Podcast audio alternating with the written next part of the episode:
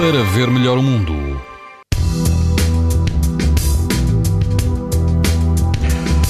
E amanhã todo o país vai apresentar risco muito alto de exposição à radiação ultravioleta. Nos Açores o risco será alto e na Madeira extremo.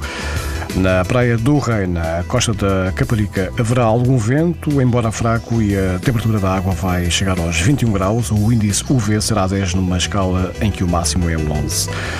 Se estiver no Algarve, na praia do Val, sabe que o risco de exposição aos raios ultravioletas é também muito alto. A água do, do, mar estará mais eh, quente, por volta dos 21 graus, e não haverá vento. De sul para norte do país, na praia de Valadares, no Conselho de Vila Nova de Gaia, vento fraco e água a rondar os 20 graus. O índice UV será 9, ou seja, muito alto.